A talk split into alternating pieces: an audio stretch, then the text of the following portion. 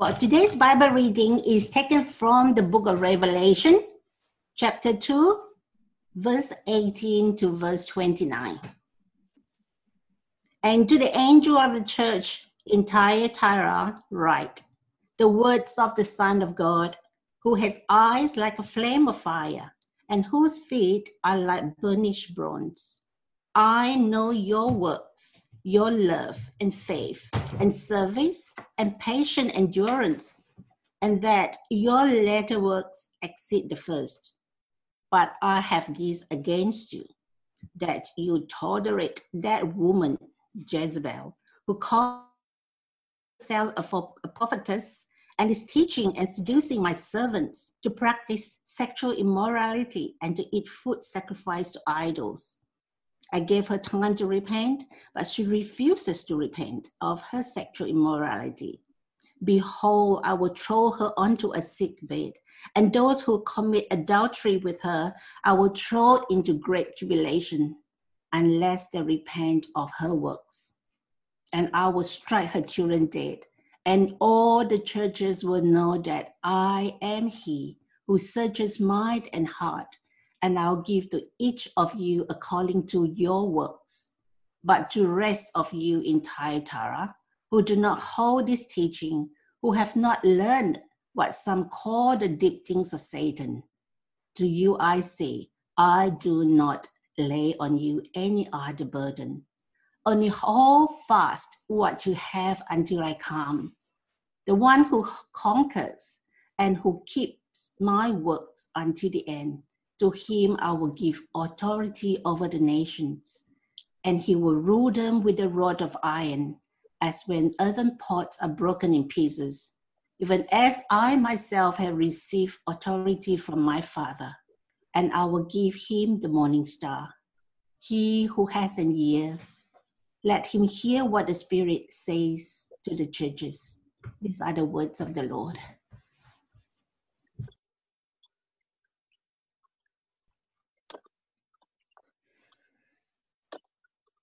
Well, good morning, everyone.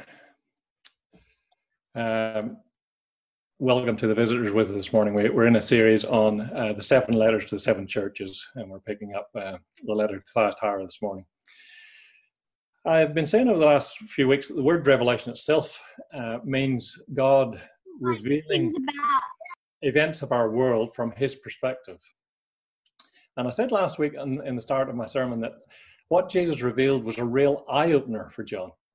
Uh, that is, Christ's passion for his church and his demand that we, as his died for resurrection community, would reflect that passion. It's a, it's a real eye opener of how serious church is for Jesus, how central it is. Well, this morning I start by saying that what Jesus reveals is absolutely confronting.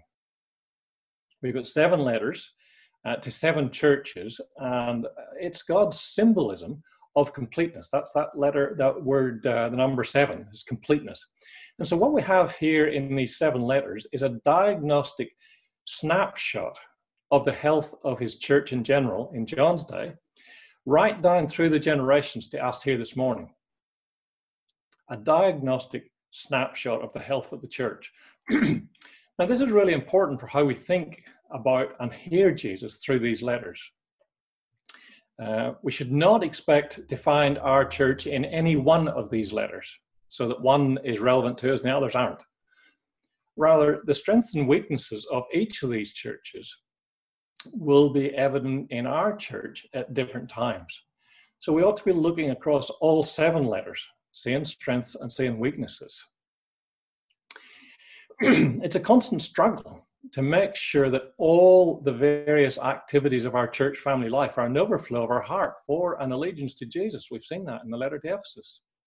It's a constant struggle not to grow weary, reminding ourselves that Jesus is worth serving in every circumstance, including persecution.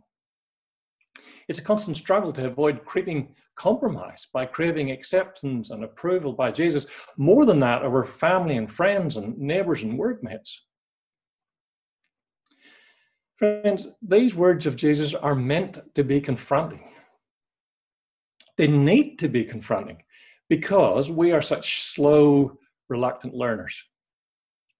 And the big question this morning as we launch into yet another confronting letter is very simply, are you confronted?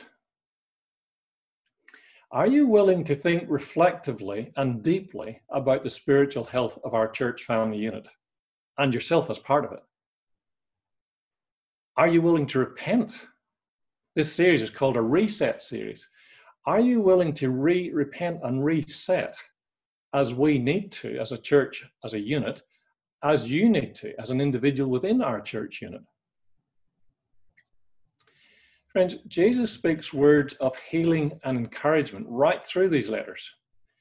And as we'll hear today, even his warnings are delivered with opportunity and time to repent. So let's use this time wisely, this series wisely, as, as we identify where we need to reset. And let's do that as we jump into the next letter now and hear Christ's word to his community of Christians in Thyatira and to us gathered in Zoom this morning. The first thing I want to say is that uh, Jesus commends them for being faithful in this little church. He commends them for being faithful, not spectacularly successful. Verses 18 and 19 are wonderful words of encouragement.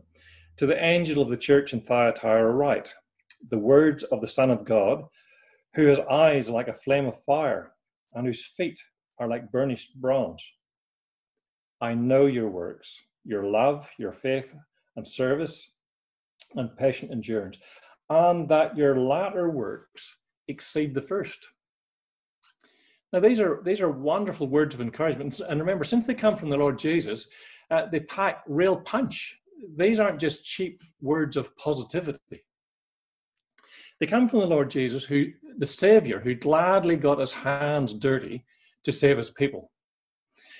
And he speaks in terms that these tradespeople and industrial workers, which marked Thyatira, would have easily identified with. The one feature dominating the skyline of Thyatira was a huge temple to Apollo, the Greek sun god. And most likely, that temple was dominated by a large bronze statue of Apollo. Now, the irony of all that is that Apollo was god of the fine arts and medicine. And the local tradespeople in Thyatira uh, would understand that in, this, uh, in spite of the huge temple, Apollo would not actually be terribly interested in them. And so, playing on the words, I believe, Jesus introduces himself as the Son of God, the one who actually came into the world as an ordinary person to bring real and immediate help and salvation to ordinary people like the Christians in Thyatira. He was neither lifeless nor disinterested, but got down and dirty for his people something that would resonate with these battlers in this industrial town.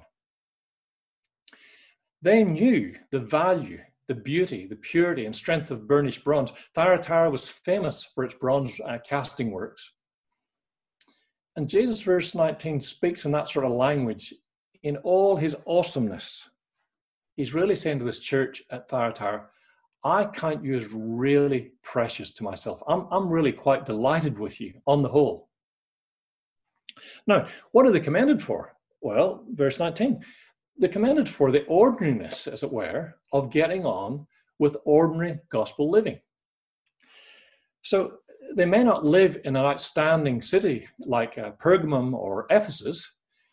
There, there may not be anything particularly exciting in their little church. But that does not mean they're hidden from Jesus or considered inferior by him. And so we get the picture of the intensity of Jesus' all seeing eyes, like a white hot smelting furnace fire that these locals would have been familiar with. His eyes illuminate every thought, every desire, every action. And when Jesus illuminated the deep recesses of their heart, what he liked what he saw, commending them for their passion in getting on with being the church. That is a gospel shaped resurrection community with actions shaped and motivated by their inner love and trust in Jesus and commitment to live under his rule in every circumstance of life. And best of all, end of verse 19, they're growing in spiritual maturity, becoming more gospel shaped as they go. And so the, the tone of verse 19 commands the ordinariness of the church steady, focused Christian commitment. I think it's just like you would expect in a small town craftsperson. Nothing showy, just daily commitment to producing quality product. And verse 25, jump over there for a minute. Um, Jesus is content and delighted in seeing his own passion for the church reflected in this church family. In a sense, and we'll come back to the problem, but in a sense, Jesus is saying to them as a whole group, hey, you're doing well. Just stay focused, stay on track, and keep plodding along. And he also commends them as the real power brokers and bright lights in the world. And we're going to be looking at the, the promises at the end, and then we'll come back to the, the difficult part in the, in, in the middle there. So Thyatira was famous for its bronze workers guild. It was a bit like a, a powerful trade union. It had enormous influence in the town and, and surrounding district. Effectively, it was able to decide who could work and who would be excluded, excluded uh, socially and in terms of the industry. And no doubt, this local guild would have despised the local Christians for probably their stupid beliefs, beliefs which risked offending the local gods and therefore risked the well being of everyone. But again, on the contrary, verses 26 and 27, look at that. Jesus encourages his unassuming, faithful people to see that real power is with them. Look at verse 26 and 27.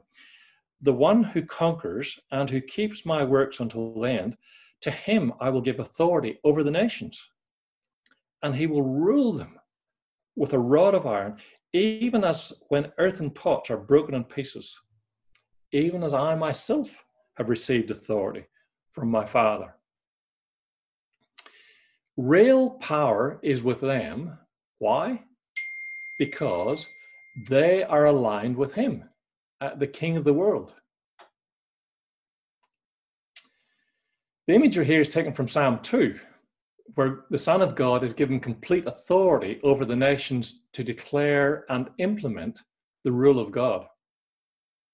And so it's a perfect fit for Thyatira, where clay molds in which bronze was cast or imperfect pots are just smashed and discarded. They knew the picture that Jesus was giving them here complete power over that which has been created. And the point, I think, is that as faithful servants and ambassadors of King Jesus, uh, remember the one with the piercing eyes and trampling feet, as ambassadors of this King Jesus, and armed with his powerful word, they are more powerful. They are building something far more beautiful than anything in this world. Now, I take it this would have really surprised the Christians in the little known uh, church at Thyatira. They certainly didn't look as though they were significant. But the values of Jesus are not the values of this world. You see, again, it was their faithfulness that caught Jesus' attention and defines their usefulness in Christ's kingdom. Verse 28 Jesus promises that they will shine with the same brightness as Jesus. Why? Because he gladly associates with them and calls them brothers.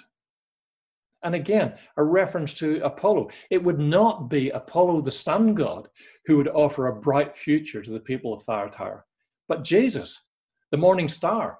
And remember, the morning star marks the passing of the darkness and terror of night. It will not be the size or apparent success, my friends, of our church that will delight Jesus. What will delight Jesus? Well, as in this church here, faithfulness will delight Jesus. One of the greatest dangers for any church is longing to be trend setting, showy, uh, spectacular. Because we think that that is what will count most for Christ's kingdom. That is what will mark us out as a growing, go ahead, exciting church. And it may well do in, in the terms of the world's criteria. But we'll have Christ's blessing when we are faithful in the basics rather than when we chase the spectacular. Now, hear me carefully. This is not to say that we shouldn't challenge ourselves into new enterprises and be creative. But we mustn't do so at the expense of faithfulness in the basics. Now, it seems to me this is another huge potential point of reset for us. And turn it into a question then. What do you crave most for our church family? Do you crave faithfulness more than anything else? Is that what you want us to be as a unit together? Or, do you crave some alternative to faithfulness? Perhaps you do crave success. Perhaps you crave reputation with other churches and other Christians. So they look at our church and go, wow, that's a switched on church. I wish I was part of it. Do we crave greater numbers uh, to show that we're growing? Uh, do we crave better buildings, more exciting programs? And so the list could go on. Now, none of those things in themselves are bad to crave for. But if they're a substitute for faithfulness, then they become bad. Do you crave faithfulness more than anything else for us as a church and for yourself as a believer? Well, the second point then I want to just highlight this morning is avoid the temptation to make the gospel fit society. Now, in spite of the church as a whole being commended by Jesus, there is a great danger within it. And the great danger comes from a few influential individuals among them.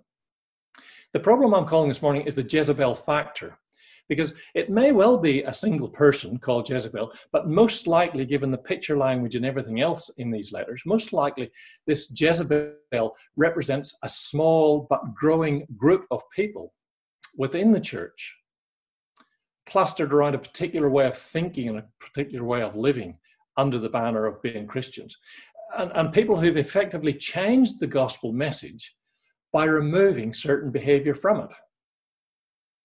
Now, it appears, uh, if you look at verses 21, 22, and 23 there, it appears that they were very convincing. Uh, they spoke what, what everybody considered to be deep things, things that thought, wow, that's really enlightened.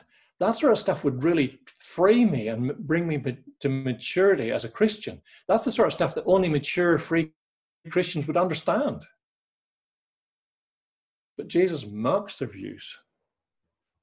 They may well be deep, according to their criteria, but they don't reflect Jesus or God. He calls them the deep things of Satan. That's how vile they are uh, to the Lord Jesus, the Lord of his church. Most likely, the scenario would be that they argued that attending pagan feasts didn't mean you were part of them. So there's no issue. It would go something like this and we know that this sort of teaching was in the early church. We don't know exactly if this was the teaching at Thyatira, but it certainly fits what's been said here. It would go something like this.